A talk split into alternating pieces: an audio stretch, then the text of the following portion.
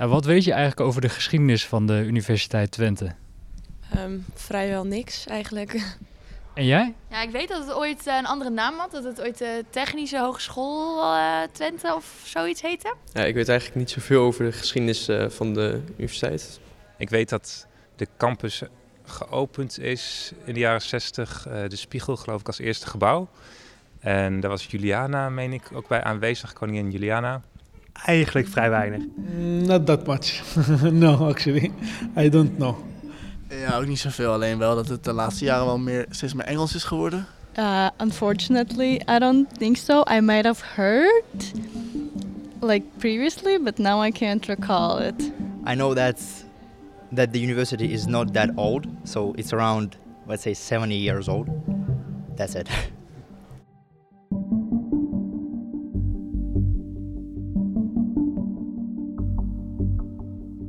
Welkom bij de derde en laatste aflevering van Landgoed Drienelo. In deel 2 hoorde je hoe alle bezittingen van de weduwe Lasonde werden geconfiskeerd.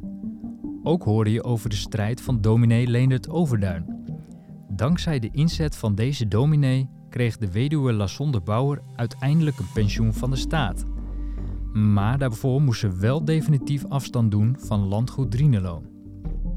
Op het terrein van het landgoed was inmiddels de Technische Hogeschool Twente verrezen, de voorloper van de Universiteit Twente. In de introductie vertelden medewerkers en studenten wat ze weten van de geschiedenis van de universiteit. Dat blijkt een beetje tegen te vallen. Geen van hen weet bijvoorbeeld over de felle stedenstrijd die aan de vestiging van de hogeschool in Enschede voorafging. En dat is precies waar deze aflevering over gaat. Het was namelijk geen uitgemaakte zaak dat de derde technische hogeschool in Enschede zou komen. Er waren geduchte tegenstanders. Ik wil wel eens weten welke steden betrokken waren bij deze strijd en waarom Twente uiteindelijk aan het langste eind trok. Ook ben ik benieuwd wat de rol was van het geconfiskeerde landgoed Drienelo. Om meer te weten te komen over deze stedenstrijd is er eigenlijk maar één iemand die ik echt moet spreken.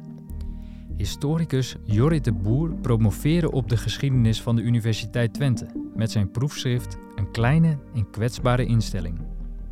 Hij vertelt mij dat er vlak na de Tweede Wereldoorlog al plannen zijn voor een onderwijsinstelling op Drienelo. Al ging het toen nog niet om een technische hogeschool. Ik spreek hem op de campus, waar we beland zijn bij de studentenhuizen. En Jorrit, we staan hier op een plek op de campus bij studentenwoningen. Waarom zijn we hier gaan staan? Omdat we hier minder last hebben van de wind. Eh, we staan hier echt in een, uh, in een hoekje uh, waar we wat beter kunnen opnemen. maar we staan hier vooral omdat we hier bij studentenwoningen staan vlakbij ook sportvelden. En daarin komen al twee functies van de campus samen. Namelijk het, het wonen en het recreëren. Het, het, leven op de campus. En natuurlijk gaan we hier ook nog, uh, nog werken en studeren. Dat is helemaal aan de andere kant. Dat is, dat is ook een functiescheiding die men helemaal vanaf de beginperiode op het oog had. Dus aan de ene kant van de campus heb je het, uh, de, de, gebouwen voor onderwijs en onderzoek. En aan de andere kant het, een soort groene barrière die dwars over de campus loopt. Waar je kunt sporten, waar je kunt recreëren. En aan het andere uiteinde van de campus hebben we die studentenhuisvesting. En omdat twee van die dingen hier samenkomen, staan we hier.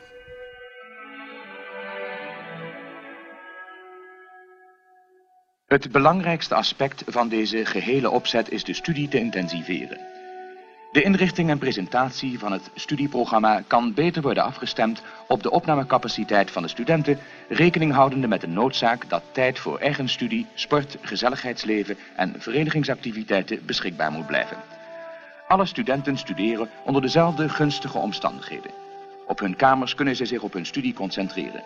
Bibliotheek, tekenzalen en laboratoria zijn ook in de avonturen voor hen toegankelijk. Zij verliezen geen tijd met reizen.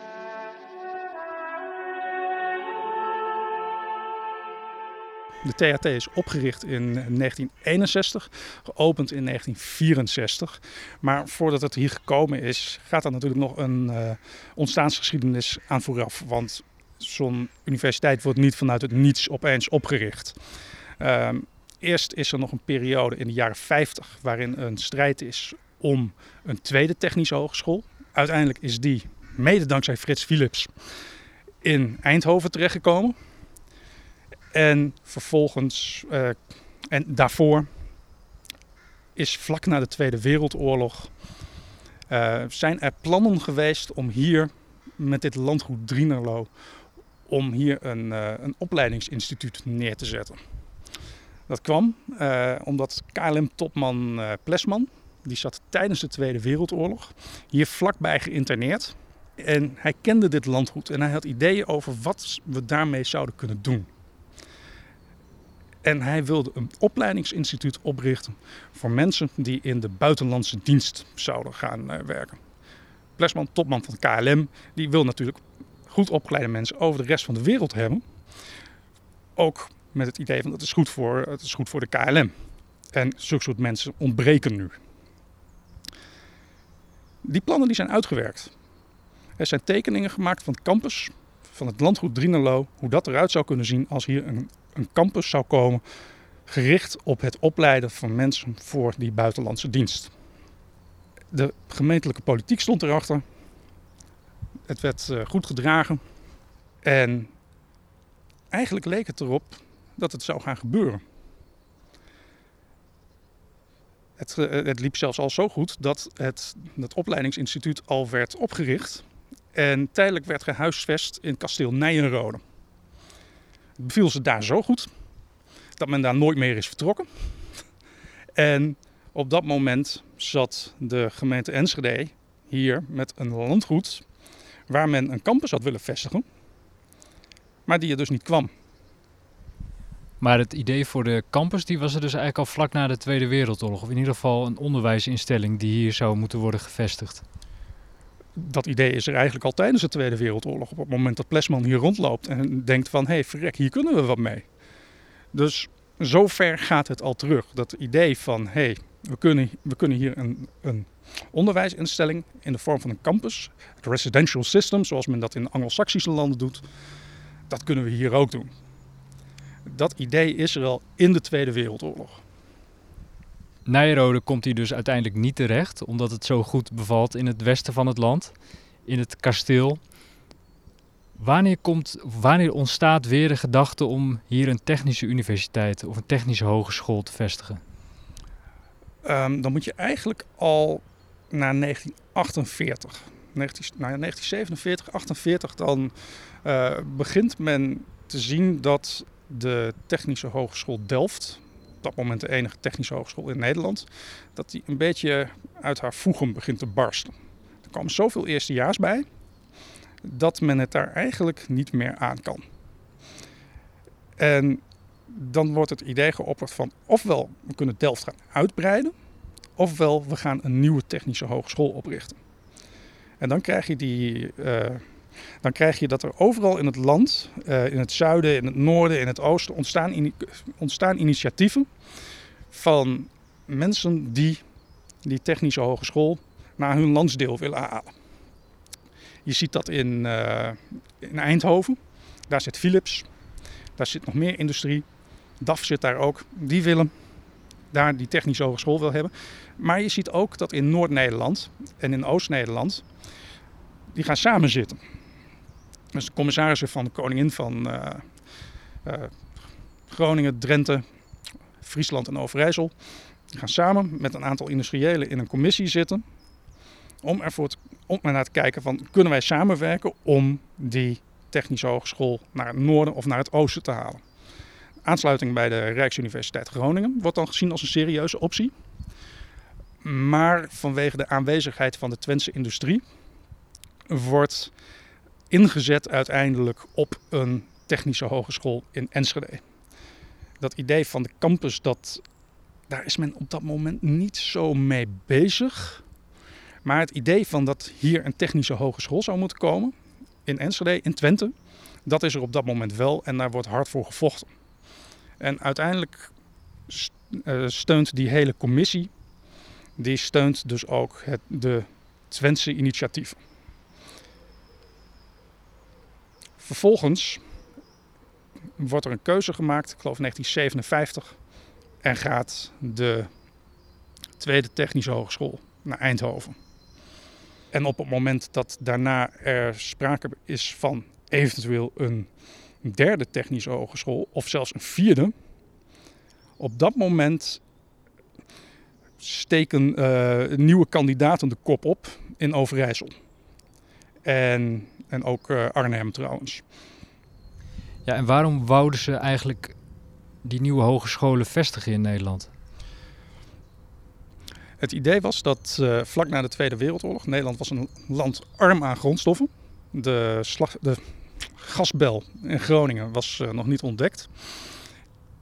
En dan moet je iets. We zijn onze koloniën kwijtgeraakt. Uh, Indonesië is onafhankelijk geworden. Wat moeten wij dan als klein landje zonder grondstoffen? Nou ja, dan moeten we industrialiseren. Om die industrialisatie mogelijk te maken ben je afhankelijk van ingenieurs. En men dacht van ja, dat moeten daarvan moeten we heel snel heel veel meer opleiden.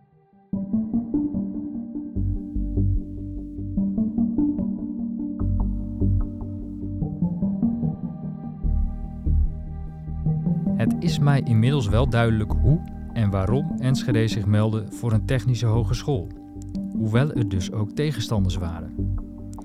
Terwijl de boer verder vertelt, begint het te regenen op de campus. Tijd om onze opnames naar binnen te verplaatsen. Ik loop met de boer naar onze redactie in de Vrijhof. Daar vertelt hij hoe de stedenstrijd uiteindelijk wordt beslecht. Uh, je krijgt dus een situatie dat de tweede technische hogeschool die gaat naar Eindhoven. En al vrij snel daarna komt men tot de ontdekking dat het in Eindhoven best wel storm loopt. En dat er ruimte is voor een, voor een derde technische hogeschool. Uh, de stichting, die een beetje was gaan slapen op het moment dat de uh, tweede technische hogeschool naar Eindhoven ging, die wordt meteen weer wakker. De mensen die daarbij betrokken waren, die, uh, die zijn nog steeds enthousiast. En men wil er weer voor zorgen dat die derde technische hogeschool dan wel echt naar Twente gaat komen. Natuurlijk zijn er kapers op de kust. Uh, we hebben uh, Zwolle waar men plannen heeft. Uh, Arnhem heeft men ook ideeën van, dat zou hier wel naartoe kunnen komen. En Deventer is eigenlijk de meest geduchte kandidaat. Want Deventer heeft plannen voor een vierde algemene universiteit. En Deventer kan daarbij prat gaan op een historie qua academische geschiedenis die eeuwenlang teruggaat. De, eigenlijk is het heel vreemd dat er geen universiteit in Deventer al stond. Dus dat is een beetje het speelveld. Meerdere plaatsen in Overijssel, waarbij de commissaris der Koningin een uitgesproken voorkeur heeft voor een technische hogeschool in Twente. En dan nog die vierde kandidaat, Arnhem. Hoe gaat men vervolgens te werk? Zoals we dat in Nederland altijd doen, wordt er dan een commissie opgericht. En eigenlijk zijn er twee commissies die samen een rapport hebben geschreven. Het ging om de spreiding van het technisch hoger onderwijs en om de spreiding van het hoger onderwijs in het algemeen. En in dat rapport wordt al vrij snel uh, korte metten gemaakt met de kandidatuur van uh, Arnhem. Want Arnhem ligt eigenlijk toch ook wel heel erg dicht bij Nijmegen. Dus het zou onzinnig zijn vanuit de spreidingsgedachte om daar iets nieuws neer te gaan zetten. Om diezelfde reden valt Zwolle ook al vrij snel af. Want vanuit Zwolle sta je vrij snel met de trein in Groningen of in Utrecht. Of weer in Nijmegen. Blijven dus eigenlijk, eigenlijk twee kandidaten over. Twente met dus de steun van de commissaris de Koningin en de lokale industrie en de burgerij en Deventer. En daar spitsen ze zich dan op toe. En die commissie zegt vervolgens: wij kiezen voor een algemene universiteit met een technische afdeling, dus een technische faculteit, in Deventer. En op dat moment is dat voor de, de Twentse burgerij, die zich heel erg heeft ingespannen om die uh, hogeschool naar Twente te halen, dat is een, een, een, klap in het gezicht. Want wij hebben alles gedaan om ervoor te zorgen dat het hier komt. En nu gaat het aan ons voorbij. Terwijl wij duidelijk een heel goed verhaal hebben voor de vestiging van een technische hogeschool in Twente. Maar dit is het advies van een commissie. En men ziet ook dat de hoop nog niet verloren is. Want uiteindelijk gaat de minister over de keuze en niet een commissie. Dus de, uh, de, de Stichting uh, ter Bevordering van Technisch Hoger Onderwijs in Noord- en Oost-Nederland, die, uh, die gaat nog eventjes heel erg hard aan het werk. De burgerij wordt echt wakker geschud van wij stellen de eis, of Twente stelt de eis hoger onderwijs. Dat was de slogan. Dat was de slogan. En er werden overal actiecomité's opgericht. En het werd echt duidelijk dat Twente het niet zou laten gebeuren dat die instelling voor hoger onderwijs aan Twente voorbij zou gaan.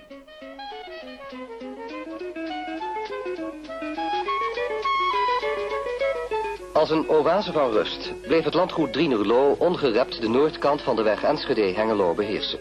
Tot 1962, want toen viel de beslissing over de stichting van een derde technische hogeschool ergens in Twente. De gemeente Enschede drong mee naar de plaats van vestiging met als inzet Drienerlo. Enschede won toen op 21 november 1961 door een simpele wetswijziging de Technische Hogeschool Twente een feit werd.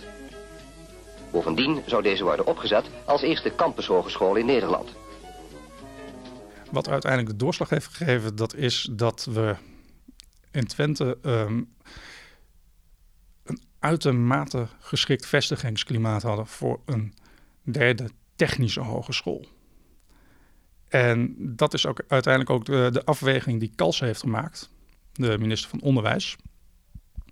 Van waar is nu eigenlijk meer behoefte aan? Willen we een algemene universiteit. Als dat, uh, als, als dat hetgeen was waar we behoefte aan hadden, dan, dan was het een, een gelopen race. Dan, uh, dan, zou het sowieso naar Deventer gaan. Want dan, dan waren de papieren van Deventer veel en veel beter. Echter, als je een technische hogeschool wilt oprichten, als je dat wilt, dan wordt Enschede juist een veel interessantere kandidaat. Want je hebt hier uh, je hebt de metaalindustrie in, uh, uh, in Hengelo. Je hebt bedrijven als Hemaf. Je hebt, um, even kijken, hoe heet het? de Hollandse signaalapparaten. In Enschede heb je de textielindustrie. Daar heb je allemaal bedrijfstakken waar behoefte is aan ingenieurs. En waar korte lijnen mee kunnen worden opgezet op het moment dat er hier iets gaat komen. En dat is doorslaggevend geweest. Want men zat nog steeds met het idee van we moeten heel veel ingenieurs opleiden en heel snel om die economische toekomst van Nederland veilig te stellen. En op basis daarvan heeft Kals gezegd van oké, het wordt uh, het wordt Twente, in het bijzonder Enschede met het landgoed Drienelo. En dat landgoed, nou ja, als we weer teruggaan naar Plesman, daar hadden we al ideeën over van daar kunnen we iets doen met een campusuniversiteit. En um, het landgoed Drienelo, wat, wat hier was, wat onteigend is van uh, Gerrit Lassonder. Wat was de rol van het landgoed? Was het doorslaggevend ook dat hier een landgoed lag, wat ja, min of meer ter beschikking eh, was voor zo'n uh, onderwijsinstelling? Dat zal zeker geholpen hebben. Ik denk dat uiteindelijk, als je zegt van als dat landgoed er niet was geweest, zou het dan alsnog op deze manier hebben uitgepakt. Ik denk dat dat het geval is. Dus dat zonder dat landgoed er alsnog een technische hogeschool in Enschede zou zijn gekomen. Zou er wel heel anders hebben uitgezien. Maar de beschikbaarheid van een landgoed en de, uh, de, ideeën die er waren over wat we daarmee kunnen doen, dus die ook al teruggaan tot Plesman, dat heeft zeker heel erg geholpen.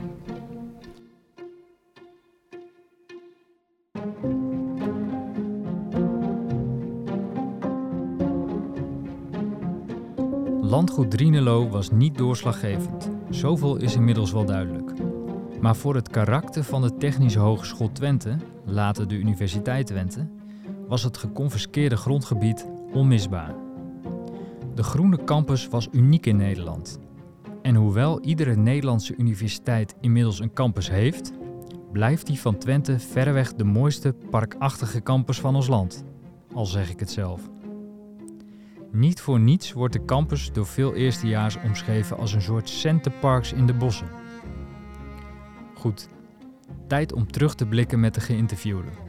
De weduwe Lassonde verloor weliswaar alles. Aan de andere kant konden door de onteigening een prachtige campus verrijzen op het terrein. Dus vlak na de Tweede Wereldoorlog is het landgoed geconfiskeerd van de inmiddels al overleden Gerrit Lassonde dan. Hoe moeten we dat nou op de weegschaal van de geschiedenis leggen? Want er staat hier een prachtige campus.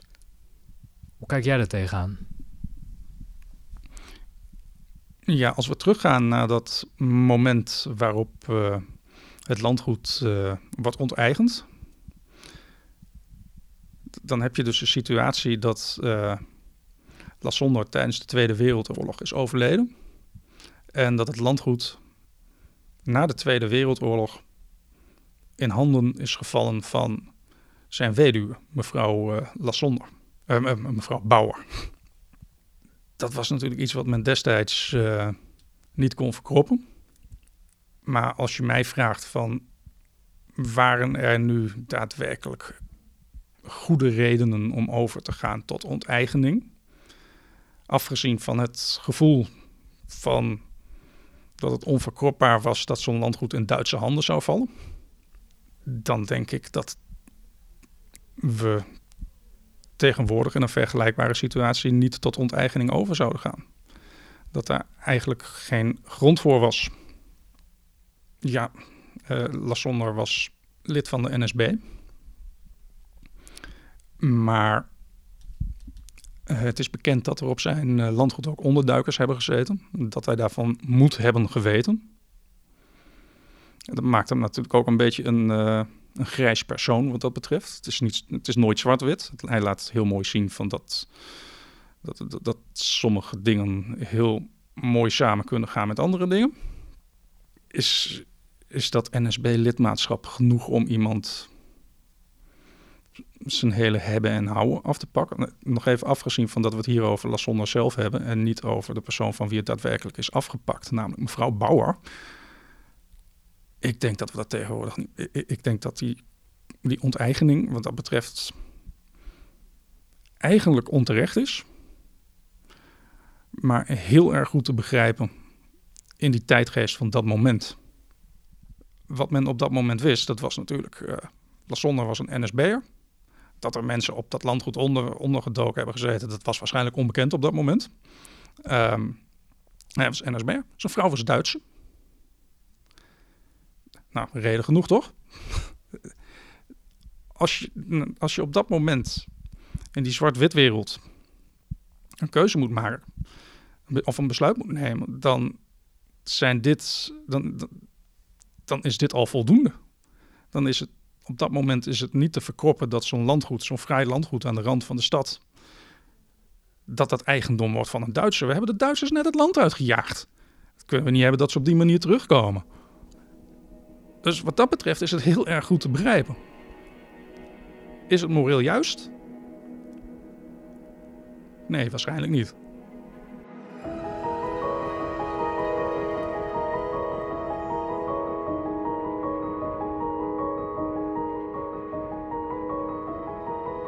Daarmee komen we aan het einde van deze aflevering en aan het einde van de podcastserie. Staat de Universiteit Twente nou op twijfelachtige grond? Is de familie Lassonder groot onrecht aangedaan? Vast staat dat Gerrit Lassonder uit angst of opportunisme lid werd van de NSB. Hij was in ieder geval geen fanatiek antisemiet. Dat benadrukten alle vijf experts die ik sprak. Hij liet immers ook Joden onderduiken. Maar Lasonde was tegelijkertijd zeker geen held. Dat gaat echt te ver. Ik heb wel meer begrip voor hem gekregen. De geschiedenis is niet zo zwart-wit. Zeker na de oorlog werd er in uiterste gedacht. Je was goed of fout. Als je het op de weegschaal van de geschiedenis legt, komen de keuzes van Lasonder ergens in een grijs gebied uit. Dominee Overduin heeft het misschien nog het best gezegd toen hij er in een krantenartikel naar werd gevraagd. Hij zei: Lasonder was lid van de foute club, maar heeft zelf geen foute dingen gedaan.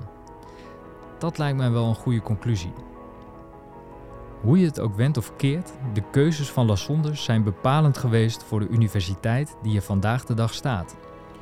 Zonder landgoed Drienelo was er geen campus zoals we die kennen.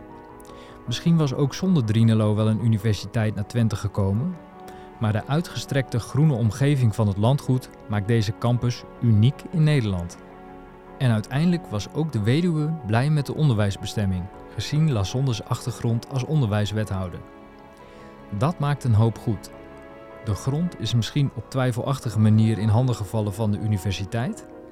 Er is uiteindelijk veel goeds van gekomen, waar zelfs de weduwe mee kon leven. Maar de geschiedenis mag best wat meer worden herdacht op deze jonge universiteit. Een standbeeld van Lasonder op de campus? Mm, dat lijkt me wat te veel eer. Veel te veel zelfs.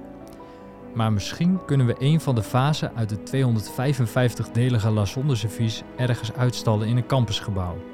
Met een begeleidend bordje erbij natuurlijk, om de prille geschiedenis van de universiteit te vertellen. De podcast Landgoed Drienelo is gemaakt door mijzelf, Jelle Postuma, met behulp van de geïnterviewden. Edwin Plokker, Willy Berends, Hiska Bakker, Jorrit de Boer en Marco Krijnsen. Met dank aan Martin Boske van de UT voor de techniek en mijn collega's bij U-Today. Dit is een productie van U-Today, het onafhankelijke nieuwsmedium van de Universiteit Twente. In de toekomst willen we graag meer podcasts gaan maken. Houd daarom onze kanalen goed in de gaten en mis niets.